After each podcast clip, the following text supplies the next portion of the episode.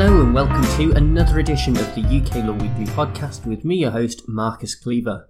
This week we're going to be looking at the case of the Swedish Club and Connect Shipping Inc. The citation for this case is 2019 UKSC 29. And this case that we're looking at is concerning shipping law, which does have a tendency to get quite complicated at times, but thankfully the principle at the heart of this case is pretty straightforward. Let's get into the facts first, and in 2012 the ship in question, the Renos, became seriously damaged after a fire had started in the engine room. As the ship had lost power, the owners appointed salvors under something called Lloyd's Open Form 2011, which is basically a standard contract for salvage. When the ship got to land, the cargo was discharged and subsequently the remains of the ship were taken to Suez. At this point, the shipping company and the respondents in this case Connect Shipping cut their losses and issued a notice of abandonment on the appellant insurers, the Swedish club, for the $12 million value of the ship, as well as an extra $3 million to cover the salvage and other costs. The argument put forward by the shipping company was that this situation represented something called a constructive total loss under Section 62.2 of the Marine Insurance Act 1906, whereby the cost of repairing the ship outweighs its actual value. The equivalent would be where we get a hole in one of our well worn socks, and while it is possible to fix this up, the easiest and most efficient solution is just to buy a new pair.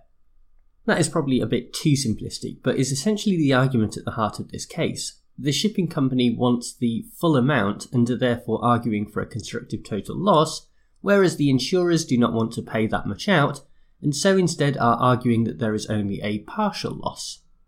The arguments from the insurers are mainly centered around whether the cost of repairing the ship is really as high as is made out in the claim. For example, should the repair costs include the money that is spent before the ship owner issues the notice of abandonment, such as taking the boat to Suez? The second issue was whether the insurers would also have to pay for charges under the Special Compensation P&I Club clause, which is commonly known as the Scopic clause, and basically forms part of the Lloyd's Open Form 2011 that we mentioned earlier in relation to salvage. This clause essentially makes sure that the salvors get paid properly for their services.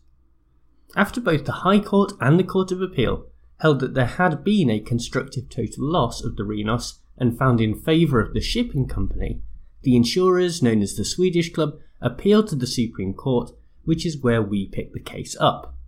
To start things off, the justices looked at how important the notice of abandonment is in cases like this for starting the stopwatch on costs. However, the use of the word would in Section 60 of the 1906 Marine Insurance Act in reference to the expenditure that would be incurred suggests that the legal question is more focused on the total potential expenditure rather than how much is spent on repairs, etc., from a certain fixed point in time. In fact, it would be strange to attach significance to the date the insurance claim is made, rather than say the date on which the fire actually occurred. As we move forward with this analysis, we can begin to see that the concept of a constructive total loss is actually, more than anything, a mere tool for working out whether the repairs would cost more than the value of the ship. As such, this is an objective question that we can work out by looking at the facts of any given case. When putting both of these points together, the Supreme Court concluded that in answer to the first question, the costs that were incurred in the time frame between the engine room fire and the notice of abandonment would count towards the hypothetical repair costs when it came to calculating the constructive total loss in question. Round 1 therefore went to the shipping company, but you will remember that we also had to look at the so called Scopic clause. Lord Sumption began his judgment by offering a brief history of the clause, and this is worth repeating as not only does it inform the judgment, but he does a far better job of explaining it than I did earlier on. Much of the international law on salvage derives from the 1989 Salvage Convention, and for our purposes we will be focusing on Article 8.1b, which states that when a salvor is performing their service, they must, quote, exercise due care to prevent or minimize damage to the environment, end quote. That is understandable, but might not seem very fair when that care ends up costing the salvor extra money and eats into their profits. As a result, Article 14.1 of the Convention allows for such costs to be paid for by the owner of the ship instead. After all, it was their ship that caused the environmental issue in the first place. This is all reflected in the scopic clause, but the question is whether they count towards the cost of repairs when working out a constructive total loss. On the one hand, this is expenditure that is indirectly related to the original engine room fire. But on the other hand, spending money on this does not actually contribute towards any repairs in a substantive way. The justices sided with the latter argument and noted that even though other things like the salvage itself do not represent an act of repairing the ship, they are at least preliminary steps towards repair. In contrast, the aim of the scopic clause is the protection of the environment with no view towards repair whatsoever, and so it was the insurers who were successful on this point. By the end of this judgment, then, both sides had half won and half lost the case, so what happens next? Well, the justices were only offering an interpretation of the law in each respect, rather than coming to a final decision on the case itself. As a result, the proceedings will now return to the High Court, where the judge will take the interpretation handed down by the Supreme Court and apply it to this dispute. In all likelihood, if this is not a total victory for the shipping company, it will certainly be a significant one. The costs relating to the scopic clause are minor when compared to the overall cost of the salvage and repair, and when this figure goes up, it is the insurers who are due to lose out. At the start, I noted that shipping cases can often become quite complicated with different contracts and liabilities between parties, but we have seen that the solution here has been relatively straightforward. Working out whether the repairs cost more than the actual ship is not necessarily an easy calculation, but it does at least give us a definite answer when making a decision in relation to constructive total loss. At the same time, it seems like common sense that you would work out the cost of repairs from the time that the damage actually occurred. After all, if your car broke down on the side of the road, then you would expect your insurance to cover the roadside recovery as well as the repairs themselves.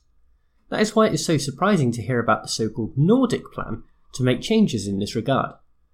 Now, this plan does make some reasonable suggestions. For example, there might be a difference between the insurable value of the ship and the actual value of the ship. And so this does hint that there might be a need for a degree of flexibility when working out a constructive total loss. The way that the Nordic plan gets around this is that if the damage equates to only 80% of the insurable value, then there would still be a payout for constructive total loss. Such a plan acknowledges two important realities. Firstly, ships will depreciate in value over time, and secondly, even if a ship can be repaired, then if that is going to be very expensive, then it doesn't make much economic sense when a new ship would only be slightly more expensive but last for a longer time. Unfortunately, the plan also seeks to remove the cost of salvage from the calculation, but the basis for doing so seems at best a little flimsy. In the commentary to the proposed clauses, it states that salvage costs introduce a great deal of uncertainty into the calculation when coming up with constructive total loss. That might well be true, but risk is the name of the game when it comes to insurance, and it is for that very reason that insurers get paid so much. They are assuming risk in return for a fee. What this ultimately comes down to is that despite the moves by the Nordic group of insurers to appear more generous by being willing to declare a constructive total loss on only 80% of the insured value, they are seeking to reduce the total number of constructive total losses by squeezing the definition of repair.